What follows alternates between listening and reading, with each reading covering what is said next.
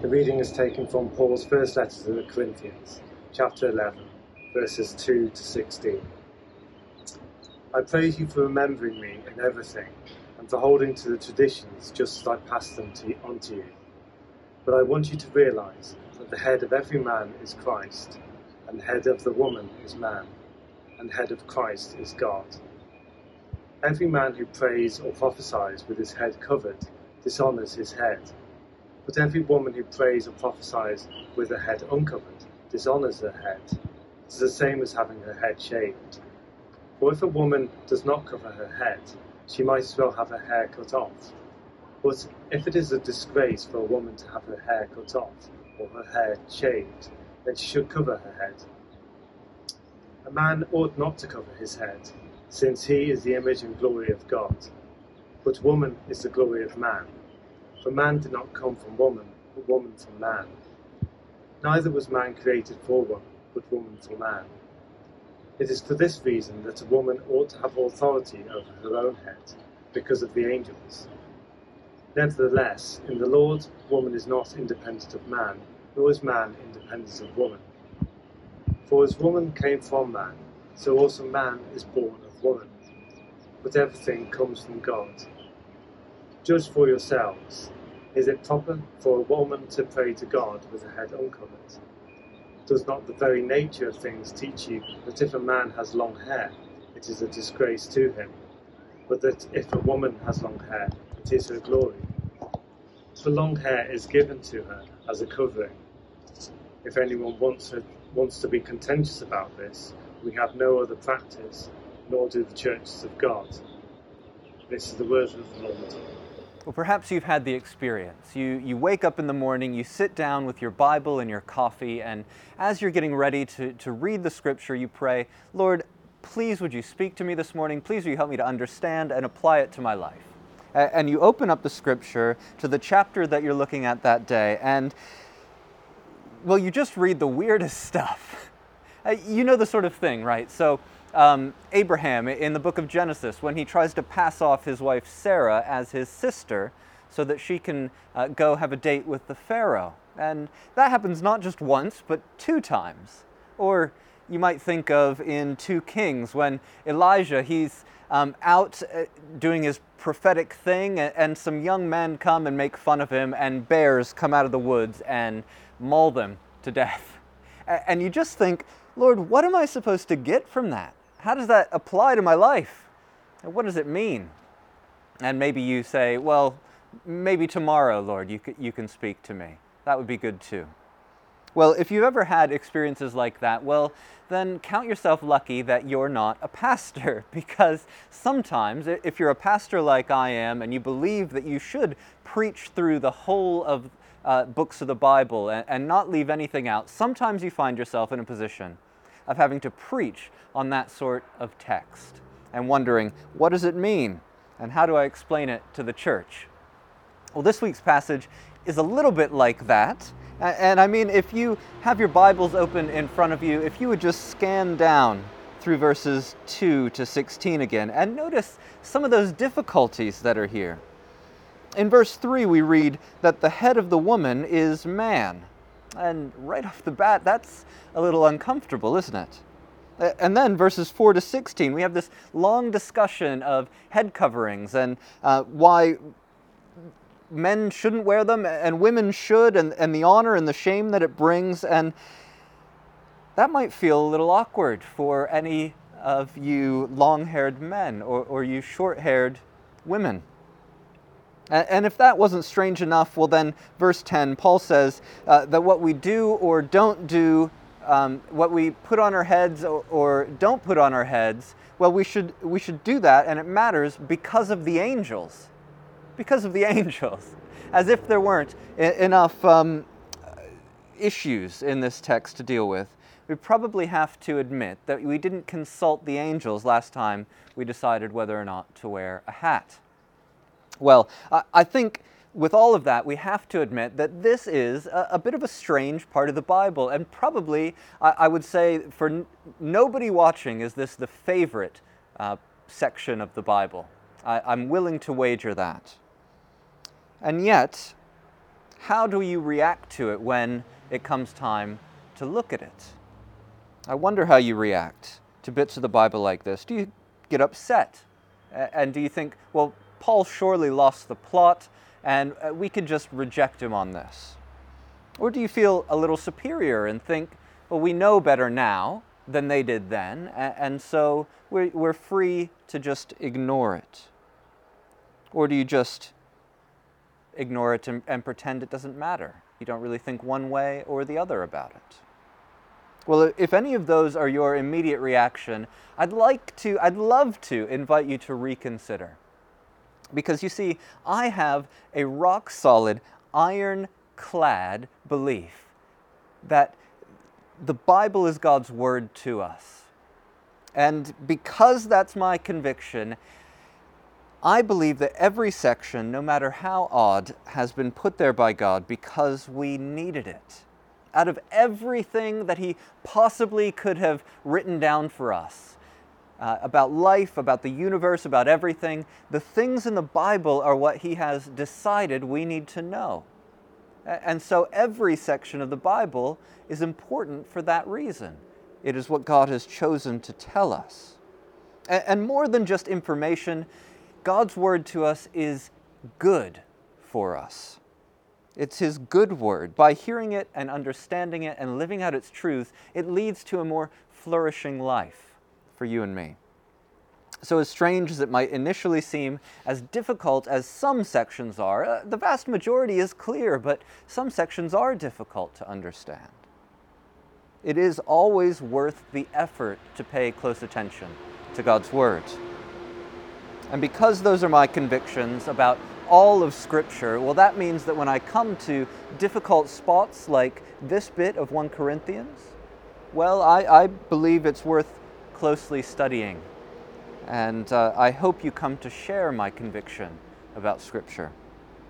If you haven't prayed for me recently as your pastor, now would be a really great time to do that as we dive into this. So, uh, in fact, let me, let me just pray before we dive into this passage. Lord, you know all of the weird and wonderful things that we find in this section of 1 Corinthians because you wrote it by the inspiration of your Holy Spirit. You wrote these words for us. And so, Lord, I pray for your help uh, that we might come to understand and uh, see all that you have in it for us and help us to live it out, we pray as well. We ask in Jesus' name. Amen. And so, in order to understand and, apply this passage of Scripture, I, I want to show you that this is, first of all, a cultural issue that Paul is writing about, a cultural issue, and then a theological issue. And then we'll see how we might think about applying it to our lives today. So, first, we need to understand that Paul is talking here about a cultural issue, the meaning of hats, if you will. Over chapters 8 to 10, Paul has been instructing the Corinthians in how they should live. Uh, how they should live, though, outside the church, in, in a pagan society. And so all of that discussion was about um, how to live in a society where other gods are worshipped and not the true God, and what to do at pagan temples and, and with uh, meat sacrificed to idols. And Paul said, in a pagan culture, you need to lay down your rights for the advantage of other people. And so, if it would help other people come to the true God, uh, then maybe you should think about becoming a vegetarian, is what he said. And um, 10, chapter 10, verse 32 is a great summary of those chapters. He says this Do not cause anyone to stumble, whether Jews, Greeks, or the church of God, so that they may be saved, he says in verse 33. So that they may be saved. And now in, in chapters 11 to 14, Paul changes his focus from the world outside the church, where the, the pagans are worshiping, and he turns his focus inside the church to where the people of God are gathering. And it's these chapters, verses 11, or chapters 11 to 14, are about um, how to behave in the church of God. How should Christians relate to each other? And as we'll see, we're still to seek the advantage of other people, but it plays out differently inside the church than outside. And the first topic that he addresses in these chapters is a question about the appropriate clothing, particularly head coverings, whether they're appropriate in worship or not. Now, it shouldn't surprise us that in Corinthian society, certain articles of clothing had certain significances. And uh, we have those sorts of issues with clothing as well. For example, if you saw me out and about on the beach in swimming trunks and flip flops, well, you wouldn't think anything of it. That would be perfectly normal. You'd probably be wearing the same. But if I came to your wedding in swimming trunks and flip flops, well, you would rightly be offended, wouldn't you? Because it would show something about my attitude to your special day, to, to you, and to the loved ones that came, all dressed up in their finest. It would show a disrespect. Uh, it would be disgraceful in some sense. And in Corinth, head coverings, which were uh, pieces of cloth that were draped down, hanging off of the head, uh, they weren't right or wrong in any um, specific way. Rather, it was the, the meaning attached to those head coverings that Paul is getting at here. Um, they had certain cultural connotations that could make their presence or, or their absence in Christian worship offensive. Roman men, they generally had short hair, and uh, they generally did not wear these kind of draped cloth head coverings. The only time when they did wear them was during pagan worship. Uh, so, in a temple ceremony, when they were going to offer the sacrifice, they would pull their togas up over their heads uh, to cover their heads before the gods uh, and to make their sacrifice. Archaeologists have found a statue of Emperor Augustus in, in Corinth, actually, with just this sort of head covering on. And they say it's, it was a piece of propaganda sent out to various parts of the empire to show just what a pious guy Emperor Augustus was. Uh, and the cultural expectation for women, though, was completely different. Roman women, uh, along with Hebrew women and Greek women, they were expected, if they were respectable, to have long hair and to wear head coverings when they went out in public. Although they, they wouldn't wear one at home when they were with family members uh, inside their own kind of uh, private area, when they would go out in public, uh, they would wear these head coverings. And if they didn't, it would be a sign of a sexual availability, really. Uh, you probably were not a respectable kind of woman if you went out in public without your head covered. And for married women to go out in public without a head covering, well, that would uh, suggest they were looking for attention from other men. That, that would be dishonoring and disgraceful not only for them, but for their husbands as well. And likewise, uh, cropped, closely cropped hair or a shaved head, well, that was a sign uh, of an adulterous woman. That would be part of the punishment for a woman committing adultery, so that everyone out in public would know what this woman had done and they would uh, scorn her. Well, we don't know exactly why the Corinthians were flaunting these rules, why, why they were going against the cultural norms, but whatever their reasons were, it was sending all the wrong signals. By praying and prophesying with their heads covered, men were sending the signal to the wider culture that Christ, he's just like all the other pagan gods, and, and you can worship him just the same.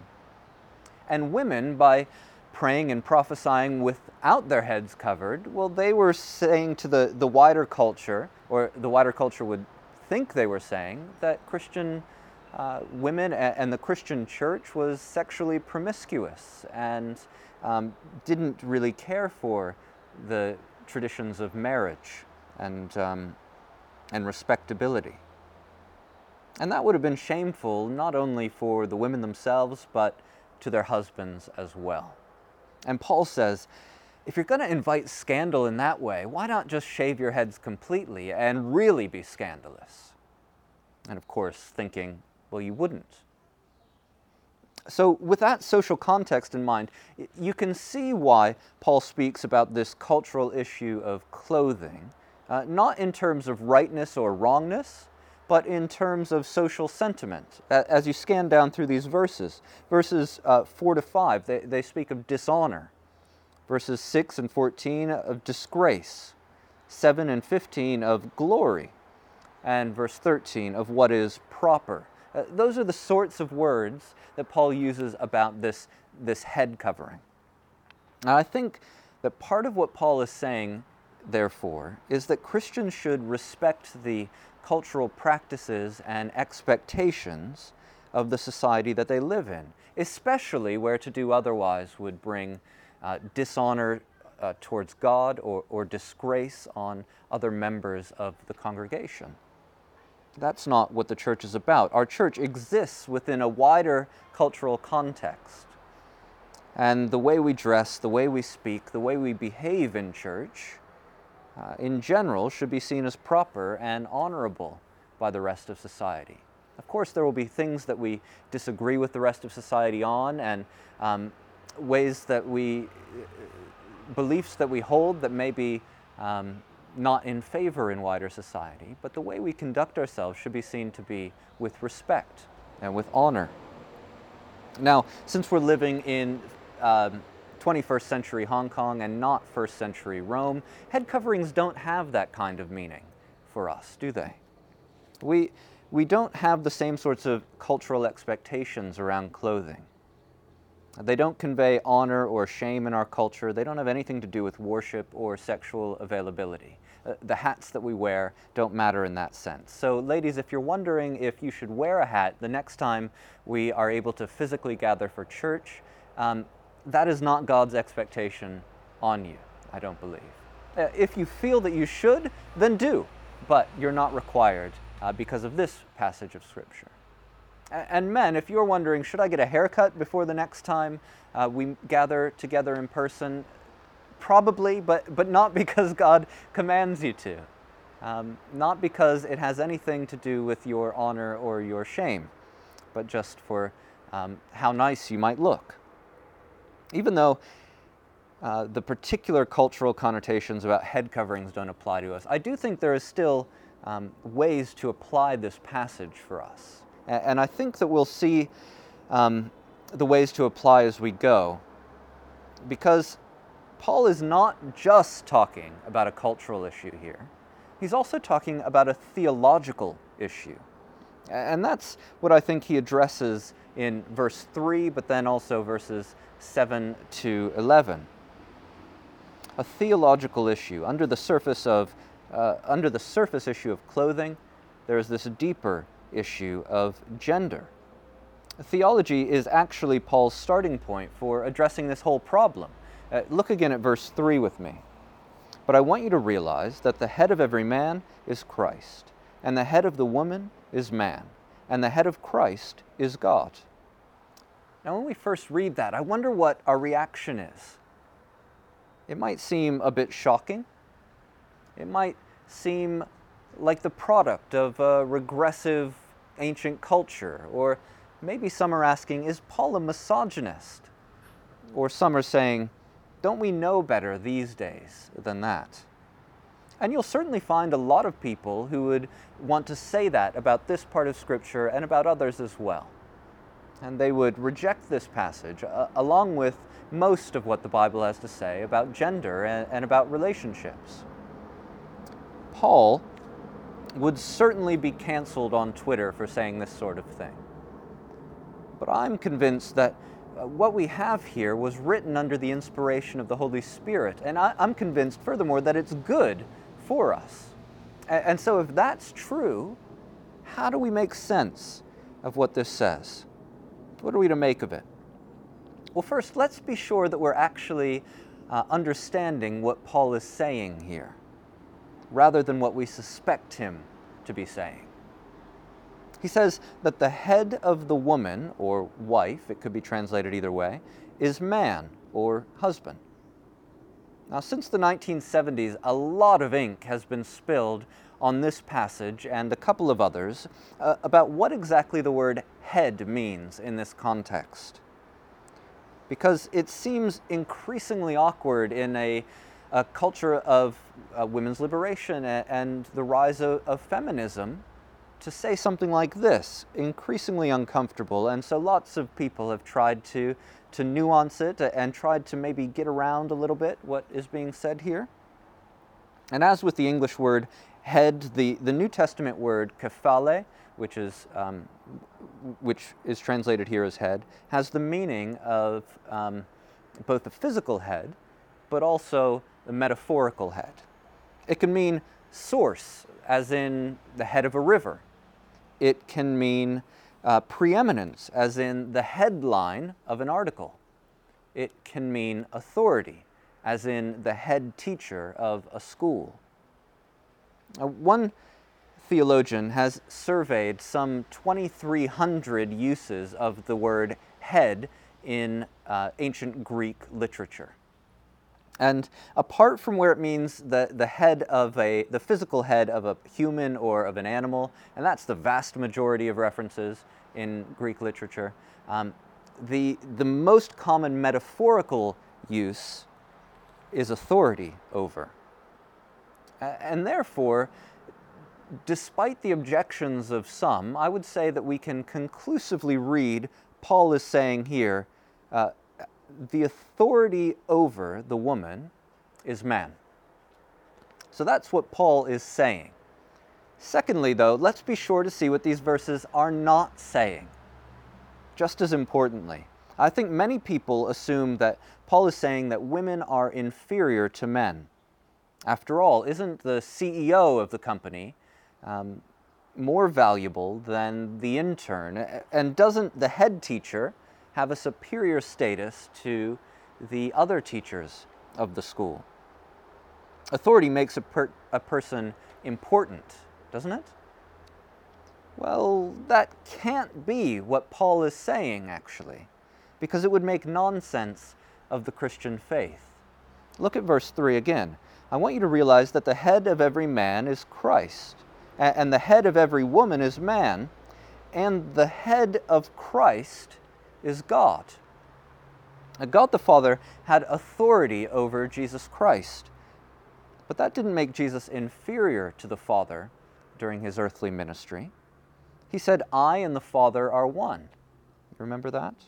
Whoever has seen me has seen the Father. It is basic Christian teaching that Jesus is fully and completely God. He exercises power over the natural and the supernatural realm. He forgives sins. He um, controls life and death. He will come again to judge the world. Our, our creed, summarizing the teaching of the Bible, says that Jesus is of one being with the Father, God from God, light from light, true God from true God, begotten, not made. If that were not the case, then it would be blasphemous to worship Jesus. If Jesus was somehow uh, less than God or, or other than God. And yet, during his earthly ministry, what do we see Jesus doing? We see Jesus submitting to the will of his Father, don't we? Throughout his earthly ministry, Jesus repeatedly says that he is about his Father's business and he's doing only what he's been sent to do by his Father.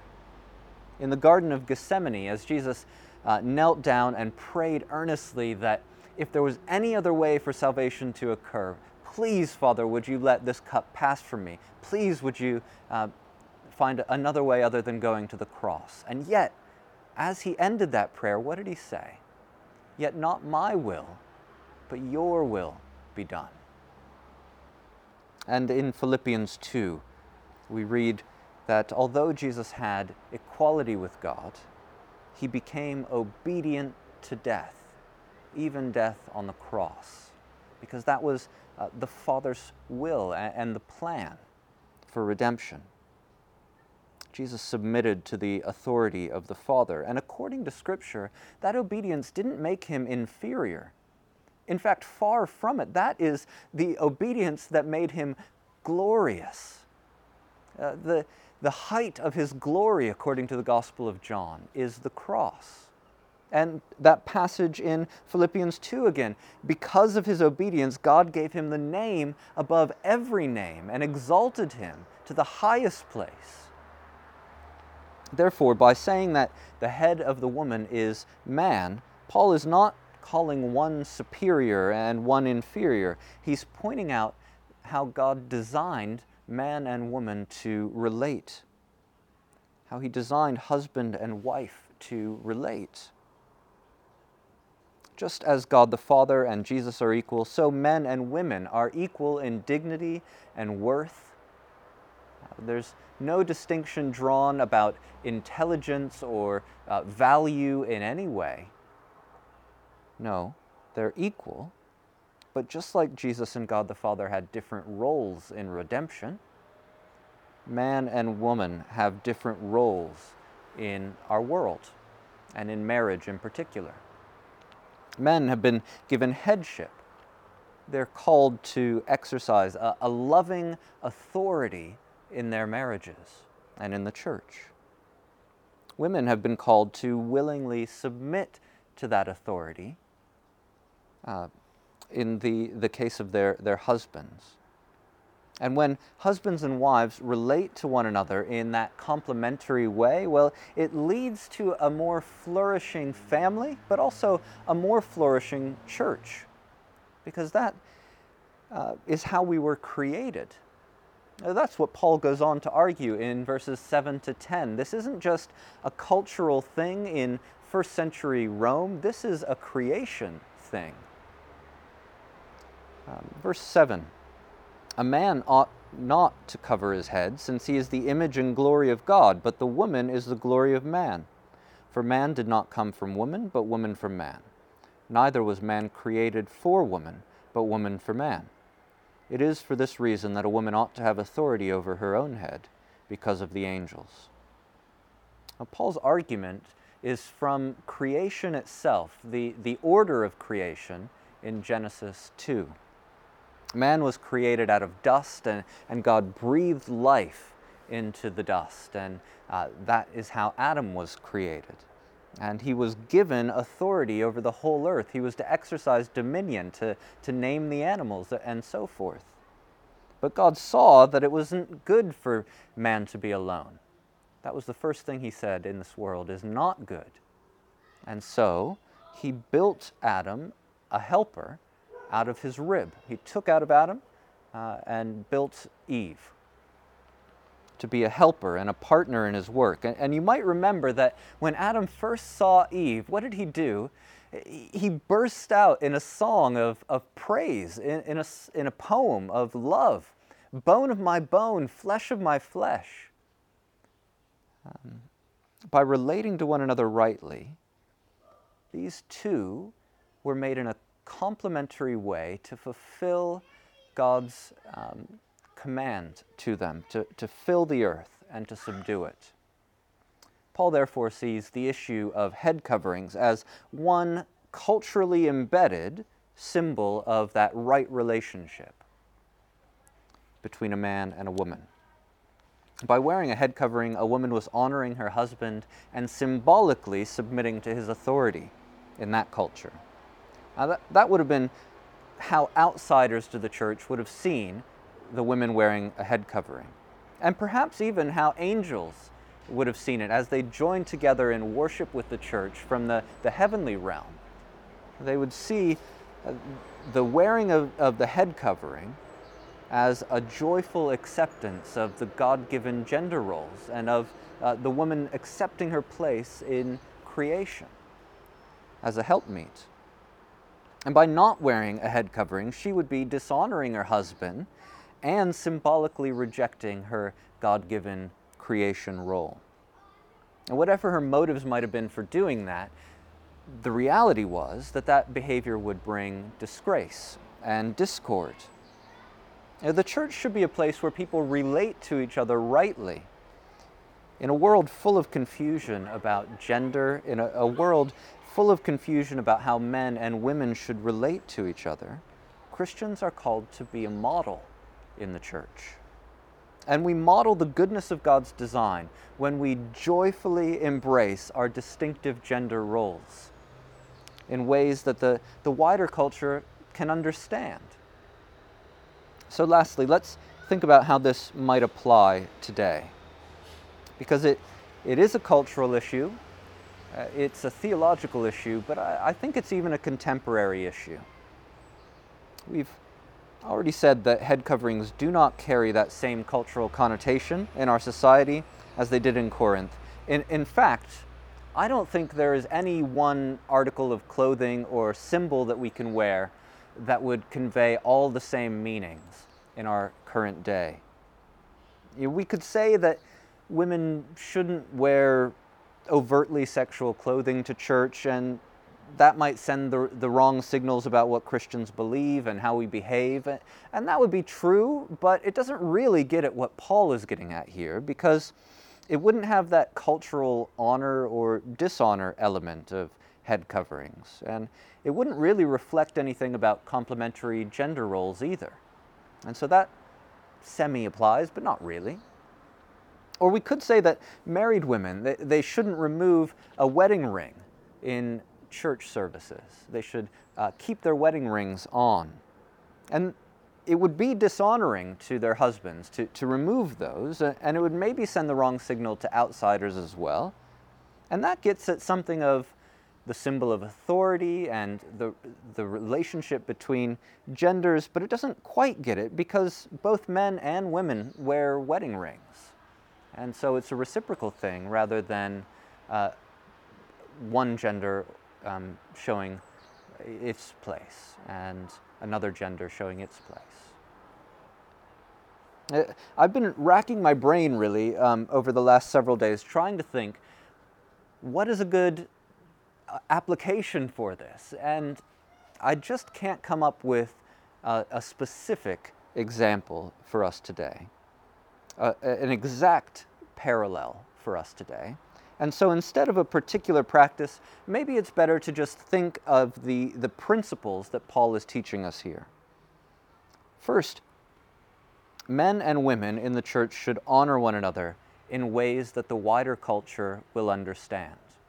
Men and women should honor one another in ways that the wider culture can understand. So that rules out all sorts of misogynistic joking or lewd comments it rules out drawing attention to ourselves rather than pointing each other to Christ. It, it rules out um, being dismissive or being patronizing in our attitudes towards one another. It means that marriage should be upheld and that men and women should both be treated with equal dignity and worth in every way. Because that's the reality of what we believe and there will be culturally appropriate ways uh, that that can be shown in every culture. Secondly, men should be encouraged to lovingly exercise headship in their families and in the church. You know, if God has created men to exercise a, a loving leadership, then the church should be a place where they are encouraged and enabled to do that just as Christ is the head of the church and he leads by selfless sacrificial service. Christian men are called to lead their families and to take a lead in the church, not by being domineering. That would be the opposite of how Christ leads, but by exercising selfless, selfless sacrificial service to those they have authority over. That's how a Christian man leads in his home and in the church. Thirdly, women should be encouraged to embrace male headship in their families and in the church.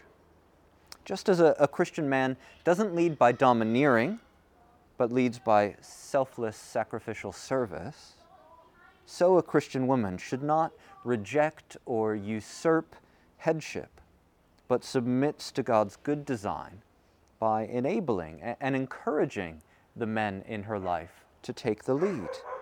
In the family, in the church, she wants to see them lead well. This will obviously sometimes be difficult. I mean, men are sometimes so inept, so sinful. I know that applies to me, and I know it applies uh, to many of us watching. And yet, if it is God's creation design for us that men should take a, a leading role in their families and in the church, then it will be for our flourishing for that to happen. And so, uh, godly women will seek to honor that and, and to help that to take place. Well, those are three principles uh, of application, uh, but let's celebrate how God has made us. And let's not back down in the face uh, of a culture that doesn't understand that. But let's live it out and show how very good it is when God's people uh, relate to each other as they were created to relate and honor one another in the way that Christ calls us to. Let's pray. Father God, we thank you uh, for your word. We thank you that uh, there is wonderful truth there for us, and it will help us to lead flourishing lives if we will only hear it and put it into action. Please, would you take uh, what is useful in what I've said this morning and apply it to the hearts of those listening? And might our church be a place where men and women relate rightly, where marriages are upheld, where families flourish, and where the church is built up by your grace. We ask in Jesus' name. Amen.